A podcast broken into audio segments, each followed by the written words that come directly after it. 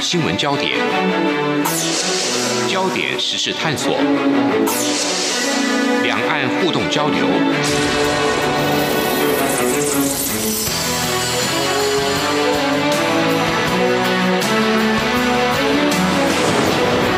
请听黄丽杰制作主持的《两岸 ING》。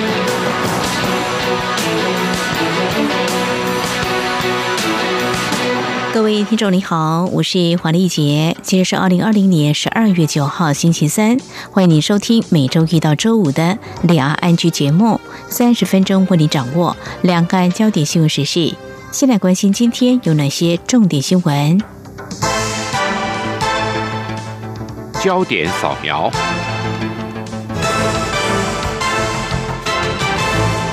中央流行疫情指挥中心今天公布，国内新增两例境外移入 COVID-19 确诊病例，分别自缅甸及印尼入境。指挥中心表示，截至目前，累计共七百二十例确诊。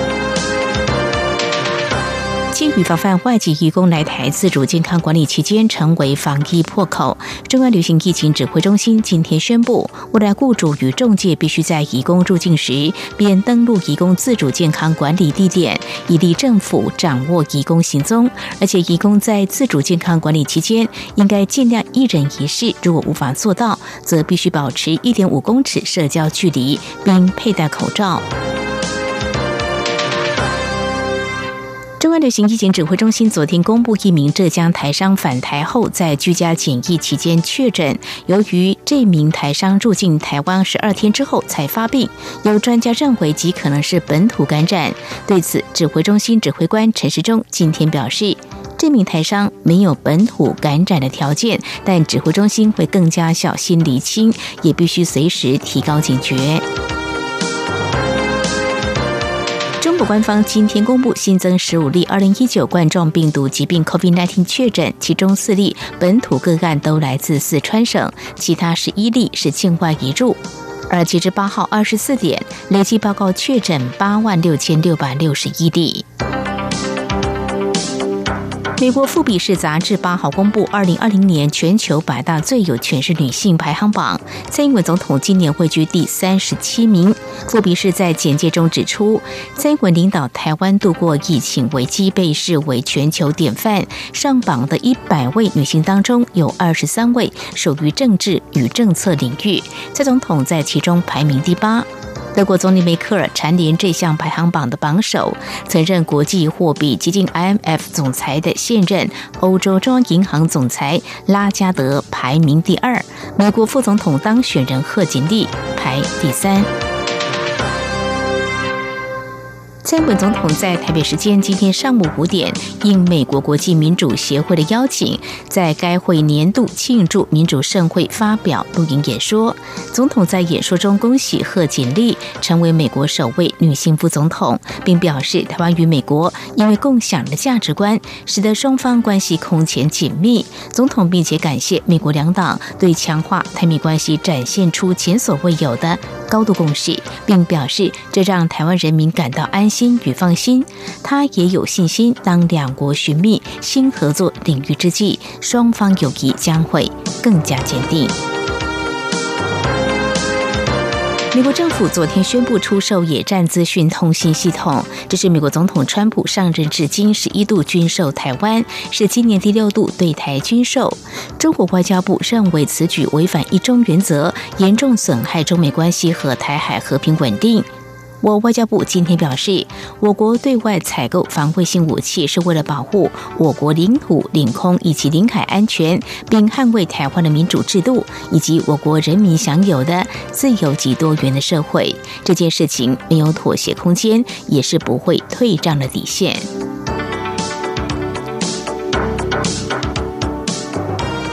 二月十号，世界人权日前夕，在台湾的十八个民间团体。今天召开记者会，自诩为人权顽固分子，呼吁台湾社会正视中国正在侵害人权的事实。尤其香港、东突厥斯坦、图伯更是深受其害。人权顽固分子，并且向中国政府和世界发出声音，期盼面对专制的抗争中，全球所有的自由人都应该团结抗争，并持续关注受难的人们。多名中国维权律师与家人在今天推文说，遭到不明人士阻止出门。其中，北京国宝像于文生的妻子雪夜表示，要阻止他参加外国使馆所举办的世界人权日活动。被日本人称为“香港民主女神”的民主人士周婷，因为涉及去年六月二十一号包围香港警总案，上周被判刑十个月。周婷今天向香港高等法院提出保释等候上诉申请，法官在听完陈词之后驳回周婷的申请。总部设在美国的非政府组织人权观察九号引述一份报告指出，最近几年中国在新疆的监控支出急速升高，假借反恐之名，在新疆各地装设脸部辨识、虹膜扫描、DNA 搜集等人工智慧设备，并以电脑程式任意挑选穆斯林进行逮捕。人权观察组织说，这些人是被一个称为“一体化联合作战平台”电脑计划所举报。这个平台搜集新疆监视系统资料，然后再由官员决定哪些人必须被送到在教育营。但资料显示，大部分被举报的行为都符合当局认定的合法行为，例如和海外亲属通电话。拘押名单上大约只有百分之十的人是涉及恐怖主义与极端主义。根据法新社取得的部分名单内容，许多人被拘押的理由竟然只是因为这个联合平台标示了他们。而对于法新社的报道，阿克苏政府跟新疆当局都尚未发表评论。两岸民间经贸平台二零二零两岸企业家峰会年会今天以视讯连线方式在台北和厦门举行。七百多名两岸工商界人士参会。今年由台北举办，台北方面会场设在国宾饭店，不过并没有对外开放。而根据中国官媒新华社的报道，台方副理事长邱正雄宣读台方理事长萧万长致辞。中国全国政协主席汪洋以发贺信方式表示，经济合作是两岸关系的基础，并强调坚持一个中国原则及九二共识。以上就是今天的两岸焦点新闻，稍后为您进行焦点探索。明天的历史就是今天的新闻，掌握两岸焦点新闻，就在《两岸 ING》节目。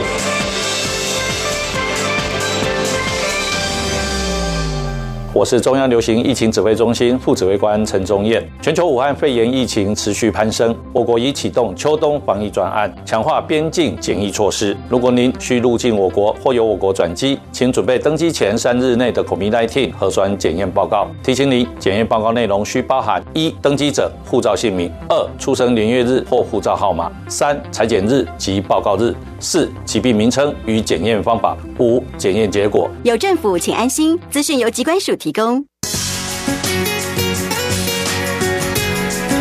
这里是中央广播电台台湾之音。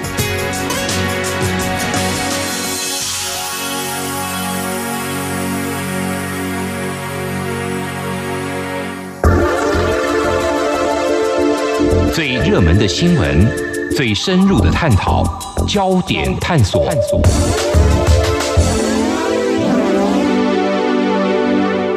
这里是中央广播电台，听众朋友现在所收听的节目是《两岸 ING》。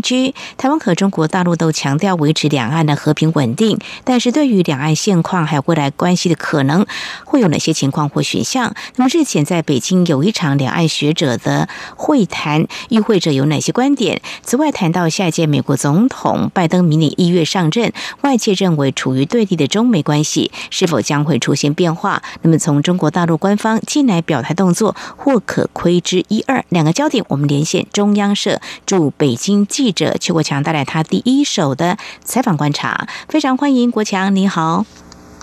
主持人好，各位听众大家好。好，我们先从两岸关系说起啊。我们在请国强告诉我们，在这场的这个会谈当中，两岸的学者那么到底有哪些观点？之前先告诉我们，这是一个什么样的场合？那么两岸的学者有哪些人与会呢？呃，这场年会是这个《环球时报》每年在年底举办的一个，呃，他们称之为年会哈啊，实际定一些主题哈来做讨论。这个两岸的这个问题哈，他们是每次都一定会设为主题来讨论的。嗯、那按照以往的这个惯例，他们《环球时报》因为他在中国大陆是一个比较鹰派的，比一个比较强调民族主义的情绪的这样的一个媒体哈，所以他们在两岸。关系的这个研讨上面呢，那个基本上都是很鹰派、喊打喊杀的这种武统论的这个，他们可以算是以这个东西作为他们的信条。那所以他们找来的学者大部分也算是比较鹰派的哈。呃，里面有邀请的学者呢，是之前一直主张所谓的北平模式来完成统一的哈，这个前任的国台办副主任王在希。呃，另外还有上海复旦大学的教授吴兴博，南京大学的教授朱峰，然后前任的中国社科院台湾研究所所长周志怀，台湾这边呢出席的有这个前任的立法委员邱毅，嗯，以及台大教授张亚中。那这些学者里面，除了这个张亚中，还有这个。呃，大陆的周志怀这两位之外呢，其他的学者呢，他们的立场都偏强硬。虽然可能是经过官方的授意，他们没有直接讲武统，嗯，可是他们的强调的仍然是希望用武力胁迫的方式，不直接打，但是希望用比方说围困啊、恫吓啊这样的方式，逼着台湾上谈判桌。我想这是这一场年会上面哈，这个可以算是一个最贯穿全场的一个主基调。那么相对来讲呢，像这个张亚中啦，还有这个周志怀，周志怀还好，那因为算是他们的自己人。但是张亚中呢，在发言的时候，基本上就被他们大陆的学者算是围剿。哦，他提出什么观点呢？张教授，嗯。张亚中教授他曾经提到说，如果你要谈统一，那你必须要切合这个中共总书记习近平讲的这个两岸民众要心灵契合。那即使要统一，即使要统一，也应该要这个心灵高高兴兴的统一。那如果你是用这种吞并。嗯啊，一方吞并另一方的这样子的统一，而且你是让这个另外一方没有办法高高兴兴、心平气和的接受统一，这样子的统一是没有意义的。可是呢，他这个话一讲完之后，其他的我记得，这像这个吴兴博啊、朱峰啊这两位学者就带着这个嘲讽的语气嘲笑他，就是说这个以台湾目前的这个民心走向跟社会现实。呃，两岸想要高高兴兴的统一，这是完全不可能的事情。然后，这个吴新博甚至就批评这个张亚中，这你这是在忽悠大陆啊！这个忽悠的意思就是有点像是在耍弄、欺骗的这样子的一个意思。所以说，这个在整个会场里面，这个讨论啊，嗯，基本上是没有办法说很心平气和的用一种比较和平。统一的这样子的这个论调啊，来来做讨论。那你只要一提，那其他这个居大多数这种想要用这种主张武力来胁迫台湾走向谈判桌，最后达成统一的这个论调，因为它贯穿全场，他就用这种声量来压人，所以说基本上这是一场不对称的讨论。那与其说是讨论呢，我是觉得这有点像是他们关起门来自乐自嗨的这样子的一个政策宣示，这是这场。所谓的年会给我最大的一个感觉，觉得蛮遗憾的，就是两岸的学者有这个机会呢，大家可以把台湾目前的现况或台湾的某些人的期待呢说出来。那么中国大陆也应该呢尊重多元的声音，这样子两岸才有办法有机会再进一步来进行，是不是可以谈判或互动交流？因为我们也知道两岸的官方互动机制几乎是停摆了啊，但是呃，在台湾方面是希望还是能够有。对话的，包括在所谓的二轨的交流也是非常乐见的。但是这场由中国大陆官媒《环球时报》所举办的年会哦，那么设定了这样两岸的议题，但是呢，鹰派的武统的这个信条似乎是非常的明显哦。非常谢谢国强带给我们啊这样子的一个采访观察。不过呢，我想在这边也把陆委会最近有一份民调呢，告诉两岸的听众朋友，陆委会在十一月中其实完成了一份民调，是显示主张广义为持现状的民众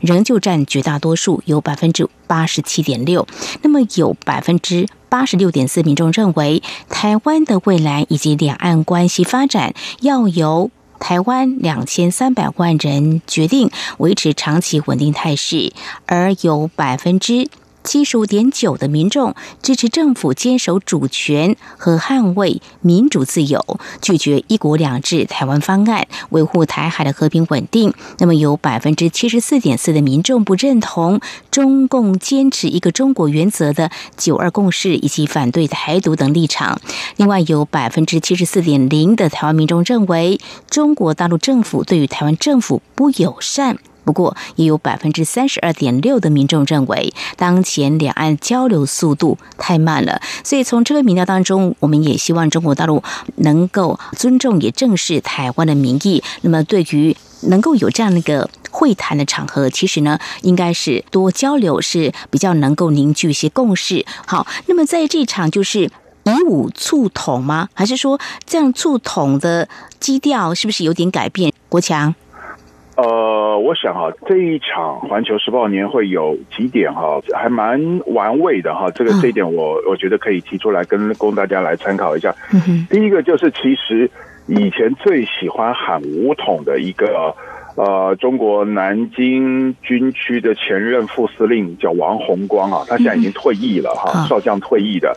他以前只要参加这个环球年会，他几乎是固定来宾。嗯哼，他只要一参加，他就喊武统。嗯，去年二零一九年，他参加这个年会的时候，还跟同台的这个张亚中教授当场吵起来，吵得很凶哦，啊，吵得非常凶。但是呢，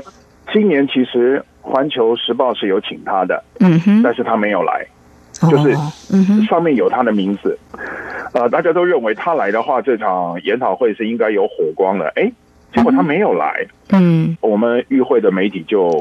议论纷纷了，哎，这个人没有来。他是身体不好吗？不会啊，那是什么原因呢？有可能就是受到了指示，啊、嗯呃，因为他的立场比较强硬嘛，所以就不让他来，这是一个。第二个值得观察的是，呃，《环球时报》他们做这个年会，他设定了大概是六七个主题，他本来每一个主题都有设定做这个网络直播，可是偏偏这个两岸这一场的。讲两岸这一场的直播，大概在进行了三到四分钟之后，就这个直播就停掉了。哦，那大家就觉得很奇怪。事后媒体就去问他们主办单位，主办单位就说：“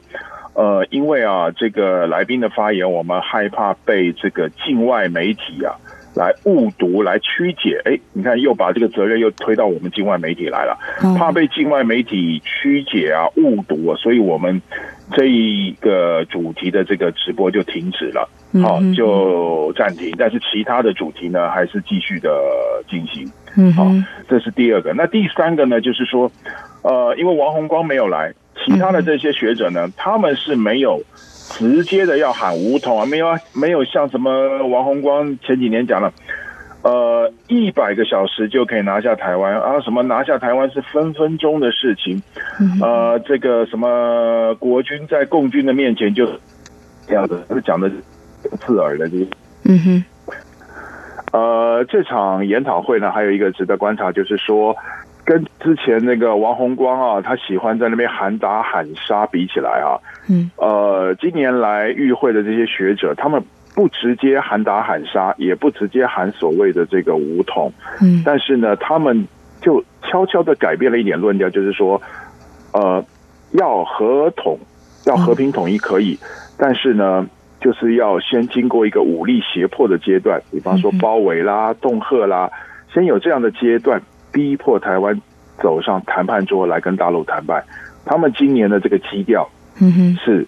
转变成这样子的一个方式。嗯哼，好，非常谢谢国强带给我们，就是在日前中共外围官媒《环球时报》呢举办了二零二一年的年会，那么两岸关系这个议题被列为讨论的一个议题，两岸学者专家有哪些人出席？那么有哪些观点？那么大致上是以武促和。啊，这样的论调是贯穿全场的哦。非常谢谢国强带给我们你在北京的第一手采访观察。稍后节目后半阶段呢，我们继续要探讨的焦点就是中美关系未来可能的发展。节目稍后回来。今天的新闻就是明天的历史，探索两岸间的焦点时事，尽在《两岸 ING》节目。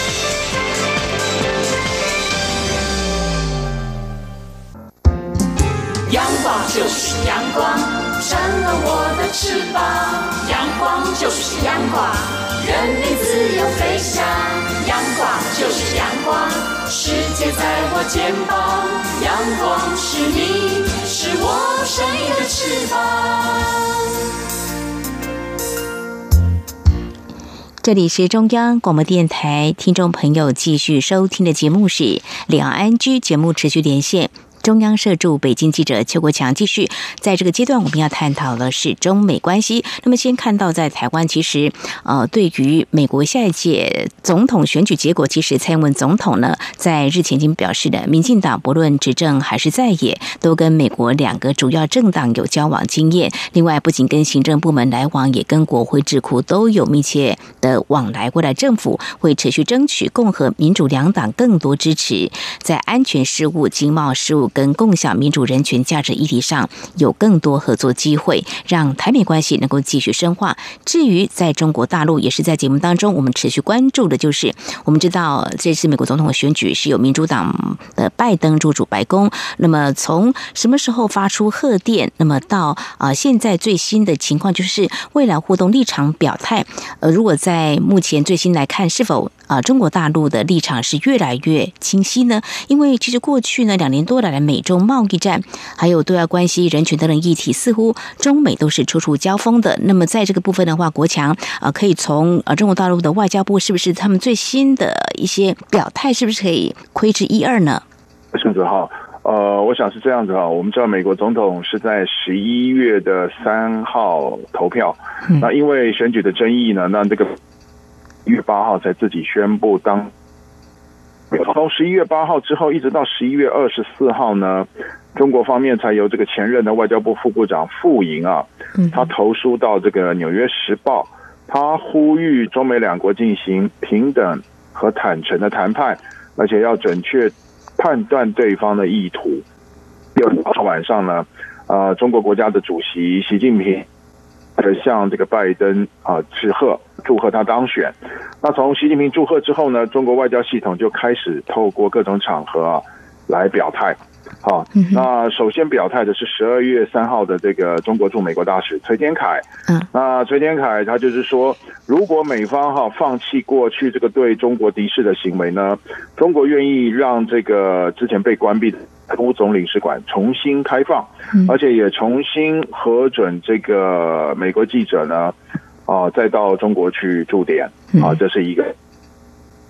十二月五号啊，那个他们的外交部副部长乐玉成呢，在一个论坛上面，他就是重申这个习近平贺电里面的哈，啊，希望双方秉持不冲突、不对抗、相互尊重、合作共赢的精神啊，然后来从事日后的这个外交关系。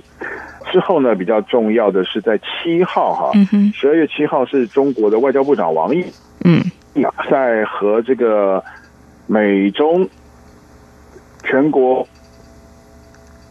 代表在进行视讯对话的时候啊，啊，他就喊出了一长串的这个政策宣示。他讲了几个比较重要的哈，一个就是说，中美关系的当务之急是一起努力排除各种干扰和阻力，而且要实现中美关系的平稳过渡。那这一点很重要，因为平稳过渡，它指的就是说，在现任的总统川普下台之前呢，可能他们会对中国会采取一些这个比较强硬的这个手段。那这一段时间我们也可以看到了，最新的发展就是他们对这个十四个中国全国人大的这个副委员长啊进行制裁。是啊，所以他才要讲说中美关系要在这段时间实现平稳过渡。然后呢，他还喊话说啊，这个中国跟美国应该开启各层级的对话，而且呢，任何问题都可以拿到桌面上来谈，既可以沟通长期性的战略性问题，也可以磋商这个具体的这个比较小的问题，然后呢，慢慢梳理出对话、合作、管控分歧这三方面的这个清单。那所以就是说，呃，他们看到。这个川普呢任期就快要结束了嘛，嗯哼，所以呢，他们就借由这个拜登上台之前的这个机会，他们就持续而且绵密的，而且把层级一层一层提高了，来对美国做喊话。我想这个他对美方喊话。而且试探的这个用意啊，这是十分明显的。嗯哼，是。那么从呃中国大陆对于美国总统选举结果发出贺电到外交系统呢一连串的发言，那么可以看出中国大陆希望在这段呃美国总统川普卸任之前呢，呃有一段平稳过渡。事实上呢，美国在最近呢也说呢，在一月份是不会对中国大陆来加征这个关税的啊。那么这也是未来我们可以关注的焦点。我们看到就是在这场的中美。研究中心年会，这个是中国大陆跟美国一个制度性的一个年会，是吗？啊，对的，这是他们定期举行的一个年会。嗯、那在这边，就是他们的外长王毅抛出很多未来可以谈的部分。那中国大陆想要跟美国展开对话，呃，是不是大致上可以观察出来，他们大概秉持什么样的立场呢？或有哪些可以关注的焦点呢？国强，那我觉得最终。看他们这个履约的这个程度哈，有一个统计了哈，就是说从开始一直到十月哈，一直到十月，他们这个采购，实际上中国向美国采购的这个合约金额哈，如果你用这个两年呢这个天数的这个比例来看，然后再来看这个协议里面他们必须要达成的金额，啊，这个两者一起来对照，你就会发现，其实中国它的履约程度大概只有一半而已，啊。那当然，后面还有一年多的时间，但是这一年多呢，就你就是开始中国这边就是要开始赶进度了哈。那他是不是能够赶得回来？我觉得这个是还蛮需要观察的，而且加上过去中国在履行这个贸易合约这方面的这个记录是不良的，嗯，所以说这个他是不是能够？很顺利的履约履行这个他跟美国签订的这个第一阶段贸易协议呢，其实我个人是有一点怀疑的，而且加上这个第一阶段之后还有第二阶段呢，那其实中国更害怕的是第二阶段的贸易协议，因为第二阶段的贸易有可能就是要让这个中国的这个商业乃至。会牵涉到他的这个社会跟政治管制方面的一些根本上的结构性问题。嗯，那这个第二阶段的这个协议能不能够谈出一个结果？我觉得是未来啊，在拜登上台之后更需要观察的一个重点。是，这是美中贸易战的部分哦。这也是明年在有关经贸方面，呃，中美是不是能够顺利展开谈判？未来谈判可能会有哪些焦点？那么非常值得关注哦。这是中央社驻北京记者邱国强在今天带给我们哦，特别是最新的中国外长王毅呢，在。七号的一场啊谈话当中，他说中美应该可以开启各层级的对话，任何问题都可以拿到桌面上来谈，可以就战略性、区域性、长期性的问题沟通，也可以就一些具体问题磋商，寻求突破跟解决，争取啊谈出一些成果来增加信任。那未来中美关系会如何发展啊？是我们的观察重点，因为这也会影响到未来美中台的三边关系。那么，其实我们或许也可以观察。就是呃，民主党的拜登啊当选美国下一任的总统，民主党向来是比较重视人权的，人权议题过去美中两国也是啊常常也因为这个议题呢交锋的，这也是我们关注的焦点。好，在今天呢，我们针对两岸关系未来发展，中国大陆学者在日前中国大陆官媒所举办的一场会谈，我们看到是以武促和啊是一个主要论调。另外，美国总统川普上任以来的中美对抗格局，是否因为中国表态？展开全方位的对话呢？我们在今天非常感谢中央社驻北京记者邱国强带来你第一手的采访观察，非常谢谢国强，谢谢，谢谢主持人，谢谢各位听众。